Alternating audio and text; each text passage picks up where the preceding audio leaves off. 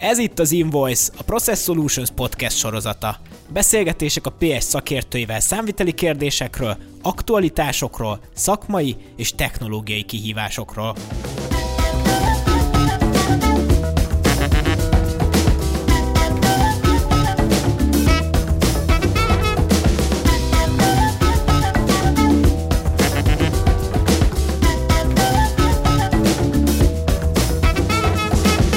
Körömi János vagyok, ez pedig itt a PS Invoice Podcast, ami ma egy rendhagyó epizóddal jelentkezik.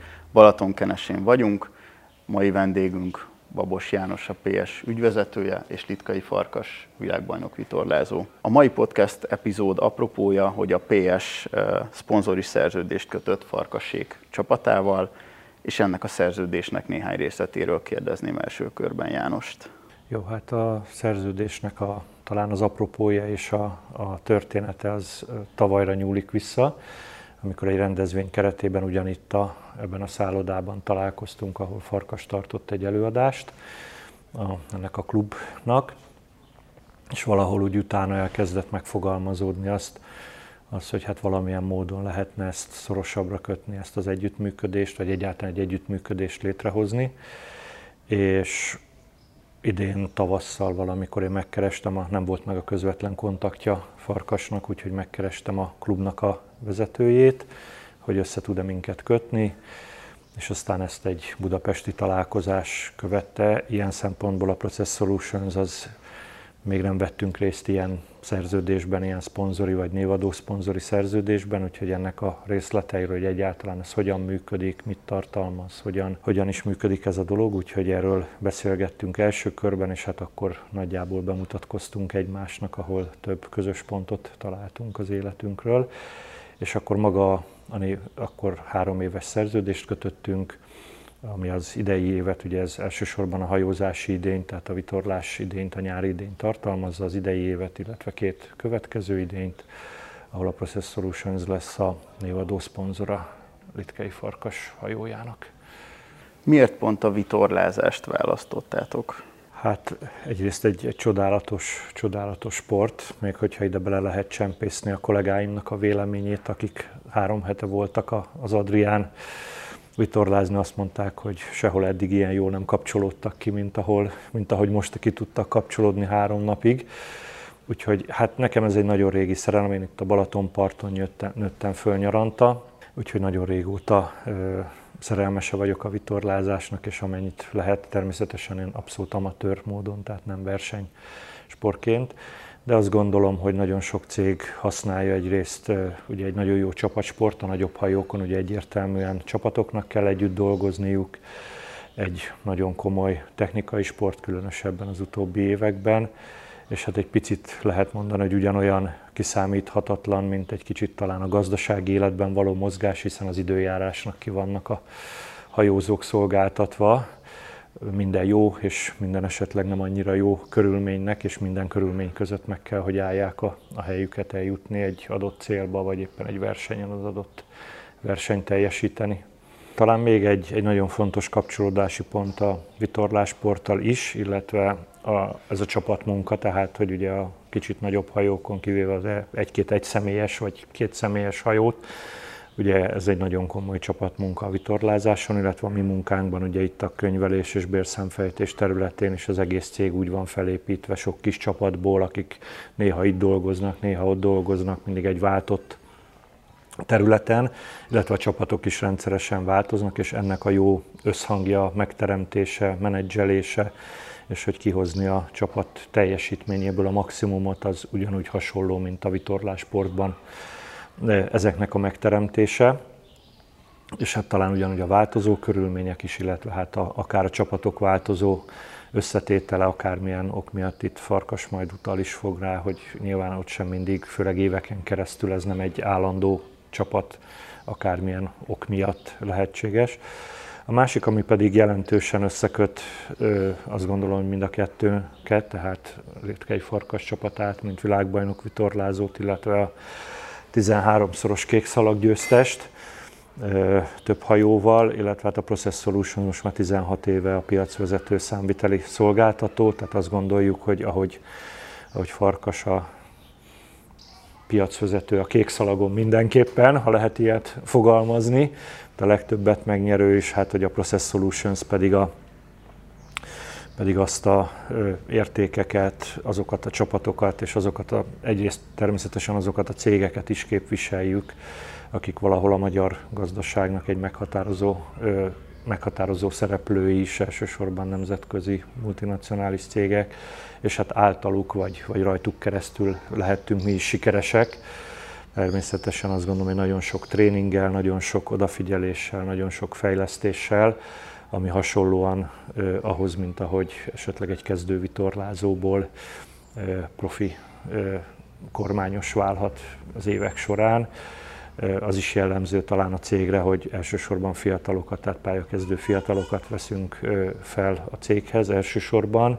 Nyilván, ha van esetleg egy speciális pozíció, akkor, akkor meg kell keresnünk a piacról az oda megfelelő embert de jelenleg is jellemző a cégre, hogy például a teljes menedzsment 30 fős létszámából is csak ketten hárman vannak, akiket kívülről vettük fel, az összes többi kollégánkat a pálya kezdőként vettük föl, mi neveltük ki őket, és jelenleg most már a menedzsment különböző részét alkotják. Farkas hozzád fordulnék, mit érdemes tudni erről a hajóról? Milyen típus, mikor épült, és mik a legfontosabb jellemzői? A hajó neve Process Solution katamarán, tehát ez egy, ez egy katamarán, bár a hajón három testet lehet felfedezni, azért nevezzük katamaránnak, mert kettő úszik a vizem. A, persze sokszor csak egy, de a középső test, mint úszótest nem működik, hanem az egy konstrukciós része a hajónak. Ez a hajó Svájcból származik, 2004-ben egy osztályhajóként született az osztály, és akkor hét hajó épült. Ő a 12. darab ezek közül 2009-ben utoljára megépült hajó ez, és négy éven keresztül használták, majd a tulajdonosa, aki az Artemis Racingnek is a tulajdonosa, az Amerika kupája felé fordult, és azt a, az a projekt minden energiát elvitt, úgyhogy ez a hajó bekerült a konténerbe, és nem használták. Így vettük mi meg 2015-ben, tehát egy nagyon jó állapotú hajó volt akkor is, azóta is az, folyamatos karbantartást kap. Nagyon érdekes, hogy vannak kötelek, amiket három évente attól függetlenül, hogy milyen állapotban van, ki kell cserélni, mert ez az előírás. PBO-ból készülnek ezek a kötelek, és a PBO egyáltalán nem bírja a napsütést. Természetesen védve van egy coverrel, hogy ne érje közvetlen nap, de szükséges a csere. Egy nagyon jól megtervezett hajóról van szó. Svájcban a a Genfi tavon vitorláznak vele a mai napig. Ott maradt még kettő darab belőle a 12-ből, és ott is van egy kék szalag verseny, amit Boldornak hívnak. Ez a verseny egyébként nagyon sok mindenben hasonlít a, balatoni kékszalaghoz. A balatoni kékszalagot 1934-ben rendezték először a Bordors 38-ban. Európában ez a két verseny van, amit háború előtt rendeztek először a Genfitó méreteiben is nagyon hasonlít a Balatonéra, 14 négyzetkilométerrel kisebb csak, mint a, mint a Balaton vízfelülete. Hát a víz mennyiség az nagyságrendekkel többen nem, mert a Balaton átlag vízmélysége 3,3 méter mély, ott meg 50 méteres az átlag vízmélység. Ezzel együtt, ami minket érint, a vitorlázó távolság az nagyon hasonló, és hát a létszámban is 700 hajóval a Bordor tartja az induló rekordot, de 15 éve már a kék szalagon adott évben mindig több versenyző indul, mint a, mint a Boldoron, tehát összehasonlítható a két hatalmas fesztivál egymással jól. Úgy hallottuk, hogy elég sokáig párhuzamosan zajlott az életetek, több alkalommal is keresztezhette volna, egymást találkozhattatok volna. Erről néhány szót mondtok nekünk, János, légy szíves.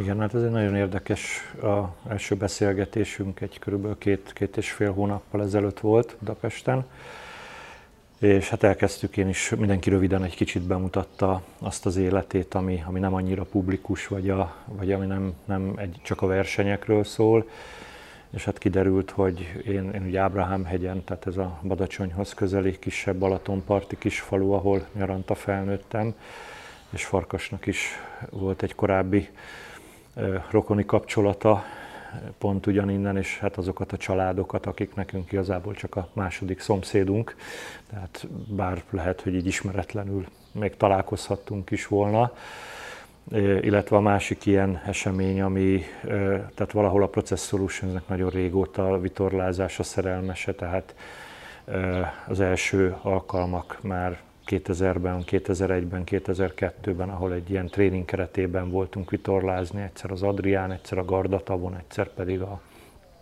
Vörti tavon, és hát az egyik a Gardatavi vitorlázás lett volna a Pleasure nevű Libera típusú hajóval, ami hát így akkor nem volt ennyire tudatos, így utólag visszamenve, vagy hát, hogy az is a farkas akkori hajója volt.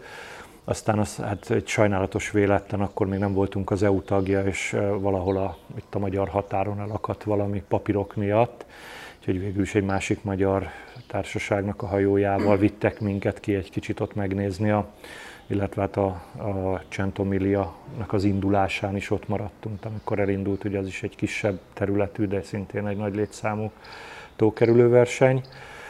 Tehát valahol ezek voltak az összekötések, és hát nyilván így, így távolról, én amatőrként, de mindig érdeklődéssel, figyelemmel kísértem ugye a, a, hát elsősorban a kék szalag versenynek az eredményeit, illetve egy-két, hiszen az kapja a legnagyobb rivalda fényt itt Magyarországon is a vitorlázásportban. És hát aztán végül is így összeértek a szálak, ugye ez a tavalyi klub esemény, előadás esemény kapcsán, illetve hát akkor az idei beszélgetések kapcsán. Mi az első vitorlási élményed? Mikor kezdtél vitorlázni? Hol kezdődött ez a szenvedély?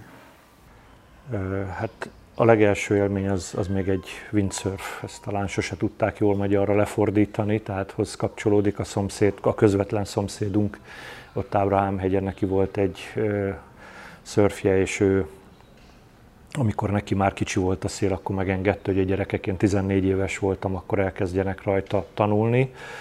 Úgyhogy nyaranta az első pár nyár az ez volt, és hát végül is úgy lett vitorláshajónk, talán, hogy édesapám is kipróbálta, de ő neki ez túl nehéz volt, hideg volt a víz, tehát hogy állandóan beesni, kimászni. Ez a dolog, úgyhogy végül is az ő, ő, kezdeményezésére lett egy kalóz típusú kis vitorlásunk, amit akkor még így használtam, vettünk, bár egy szép új japán vitorlát vásároltunk hozzá, az új volt, de a hajótesten volt mit felújítani és hát sokáig azzal vitorláztunk, illetve Ábrahám megyen kialakult egy, egy TVSK kikötő klub, az szintén egy ilyen klubhoz hasonló történet, ami már egy száz hajót befogadó vitorlás klub, és hát aztán később lett egy kajütös vitorlásunk, de én 2002-ben sikerült letennem a tengeri vizsgát is, tehát úgy 2002-2004 óta gyakorlatilag az Adriára is rendszeresen járunk az utóbbi években, akár két-három-négy alkalommal is sikerült elmennünk, illetve akár Sziciliába, Szardiniába. Ezek ilyen félig céges, félig baráti vitorlázások. Holnap indulok Görögországba egy csapattal, egy nagy hajóval, egy hétre egy nagy Bavária 56-ossal, ez szintén ilyen baráti, tehát abszolút hobbi vitorlázás, illetve hát idén is voltam már az Adrián is, illetve Szardinián is voltam egy kis hajótesztelésen. Úgyhogy ez, ez valahol egy, tényleg egy, egy nagyon több mint 40 éve tartó szerelem most már. És hát minden lehetőséget megragadunk. Egy ilyen csodás katamaránon még nem ültem, ezt is el kell, hogy mondjam, remélem lesz rá lehetőség a közeljövőben. De ahogy mondtam, például Libera típusú hajón viszont már igen, nagy hajókon, mindenféle hajókon főleg amik itt a Balatonon is előfordulnak, úgyhogy azok, azokat már sikerült kipróbálni, úgyhogy ez így van, és hát így szoktunk menni körülbelül, úgyhogy az életemnek egy, főleg így a nyári szezonban egy, egy jelentős része, egy több hetet ez, ezzel van, és hát négy éve sikerült egy új, egy horvát hajót vennünk, ez egy Salona 33-as nevű performance cruiser hajó, úgyhogy az elmúlt három évben mi is elindultunk a kék szalagon, természetesen egy egész más hajóosztályban, mint amiben farkasék versenyeznek. Bár azért úgy büszke vagyok rá, mert a tavalyi évben kilencedikek lettünk a hajóosztályban, úgyhogy azért az úgy szép lassan szokjuk a kék szalagnak a, a milliójét, és hozzá kell tenni, hogy ez, ez kimondottan a katamaránoknak, vagy az ilyen gyors hajóknak kedvez, egy alapvetően viszonylag kevés szél volt az elmúlt pár évben, ami azért Ugye ez egy, azért ez egy 5 tonnás hajó, tehát az kicsit nehezebben indul el a kis szélben. De hát most nagyon komolyan vesszük, eddig sose sikerült edzenünk, de szerdán nem voltunk mi is a Balatonon, és edzést is tartottunk. Csak a genakkert nem tudtuk kipróbálni, mert ahhoz meg túl nagy volt a szél, úgyhogy, úgyhogy nagyon kellemes szél is volt, meg jó idő volt, úgyhogy valami így talán így összefoglalva ezt minden lehet mondani. Farkas, számodra hogy indult a vitorlázás szenvedélye? Mikor ö, ültél először vitorláson? Nekem az édesapám vitorlás versenyző volt, és részt is vett 72-ben az olimpián. A család több tagja is vitorlázott, a mai napig is így van.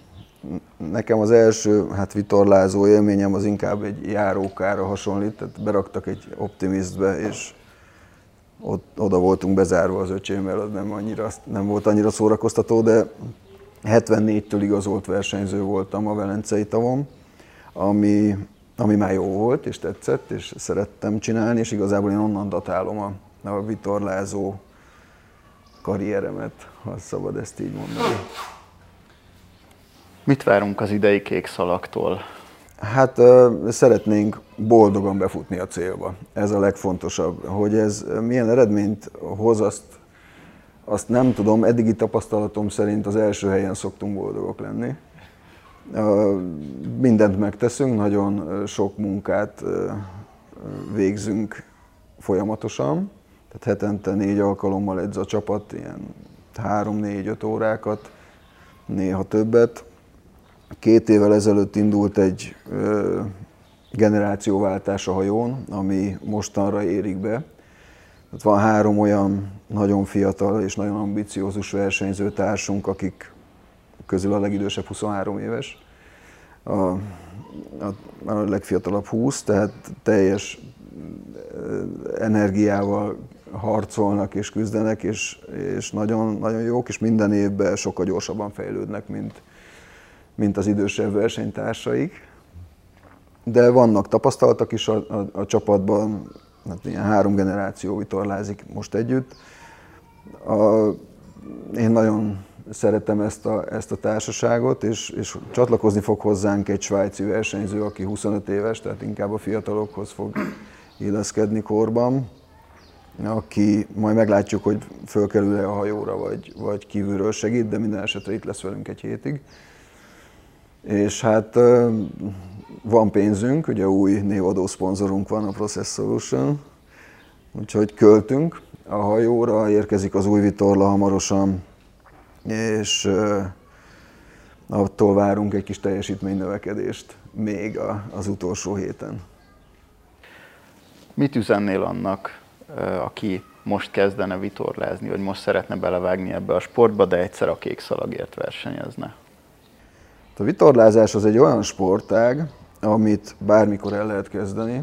A, nyilván vannak szintek, de egy vitorlás hajón egy embernek kell nagyon jó vitorlázónak lenni a kormányosnak, és aztán két-három embernek ügyes jó hajósnak, akkor el lehet indulni a kék szalagon, de egy csapat akár 6-7 emberből is állhat, tehát egy kevéssé tapasztalt, de jó társasági ember, aki megtalálja a kapcsolatot, könnyen tud alkalmazkodni, az, az találhat magának helyet a kék szalagon, akár, akár már az idei évben is. Azért hangsúlyozom az alkalmazkodási képességet, mert azért ez egy bármilyen nagy hajó, még a legnagyobb is, még amit a János említett, hogy 56 láb hosszú Bavária, azért az a mi fogalmaink szerint egy pici hely. Tehát egy, egy 56-os Bavária, az is 30 négyzetméter a, fedélzet. Tehát oda vagyunk bezárva órákon keresztül, 6-8-an, akár 10 is egy, egy ekkora hajón. A, szűk, szűk ott a, a privát szféra, tehát a legfőbb erénye egy hajós embernek az az, hogy jól tudja tolerálni a társaival való együttlétet, hogy jó csapatember, és természetesen bírni kell azt, hogy süt a nap a fejünkre egész nap. Esetenként hőgutát lehetne kapni, hogyha nem védekeznénk rendesen. Tehát ezek a legfőbb tulajdonságok, ami, amivel fel kell, hogy vérteződjön az, aki szeretne a kék szalagon elindulni, és ez célja. de nem megoldhatatlan. Tehát a, a vitorlásport az nem olyan, mint mondjuk a jégtánc, hogy a 4-5 éves korodban nem kezded el, akkor 10 évesen már öreg vagy hozzá, mert azok a mozdulatok, amiket gyerek, pici gyerekként nem tanultál meg, azok később nem elsajátíthatóak. Itt nincs ilyen. Tehát még nagyon komoly szintre is el lehet jutni felnőttként, hogyha az ember tudatosan építkezik és dolgozik érte. Hogy kell elkezdeni ezt? Mi lenne az első lépés, ha mondjuk én nem tudnék vitorlázni, és most szeretnék elkezdeni? Mit csináljak? Hova forduljak? A célt kell meghatározni. Tehát, hogyha az, a, célunk, a célom az, hogy szeretnék jó hajós lenni, szeretnék ügyesen egyedül vitorlázni, akkor kis hajóval kell elkezdeni vitorlázni, kalózzal, kis katamaránnal, valami olyannal, ahol nekem kell hajózni, nincs helyettem senki, aki ezt megteszi, és akkor viszonylag gyorsan lehet tanulni. Vannak ilyen felnőtt iskolák, ahol tanítják az embereket kis hajókkal vitorlázni. Ez a legjobb megoldás. Ha nem ez a cél, hanem az a cél, hogy részese legyek a vitorlás életnek, természetesen a, akár a hajókezelésbe is részt vehetek, akkor meg kell találni a, a, a szociális hálón azokat az ismerőseinket, akik vitorláznak, el kell kezdeni velük beszélgetni, mert jelenleg is nagyon komoly legénységhiány van a kék szalagon. Tehát most olyan 550 hajó indul el a, a versenyen, legalább 50 azért nem indul el, mert nincs elég ember, aki versenyezne. És csapatok összeülnek, hát két hajóból egy lesz, azért, mert nincs elég versenyző. Tehát, hogyha a szabadidőnket és azt a pici pénzt, amiben a saját ruházatunk kerül, és ott a pici az idézőjelbe, de körülbelül annyi olyan összeg, mint hogyha egy futóruhát szeretnék magamnak összeállítani. Ha ezt vállalom, akkor, akkor el lehet kezdeni vitorlázni, és egy olyan fantasztikus közegbe lehet bekerülni, ami tényleg csodálatos. Lesz-e lehetősége a PS csapatnak arra, hogy találkozzon farkasékkal, megnézze a hajót? Ez része az együttműködésnek. A hajóval szoktunk csapatépítő tréningeket végezni a kék szalag verseny után, és ez benne van a szerződésünkben, hogy lesz egy ilyen a, a PS-sel is, úgyhogy örömmel várjuk a, a csapatot. Én remélem, hogy találunk egy olyan időpontot, amikor a szél is alkalmas erre, és, és ők is ráérnek. Köszönjük szépen, hogy Köszönjük. velünk voltatok. Köszönjük És is. sok sikert kívánunk az idei Kék Szalgon a Process Solutions katamaránnak és Farkaség csapatának. Köszönjük szépen. Köszönjük szépen. Sziasztok. Akkor köszönjük. Sziasztok.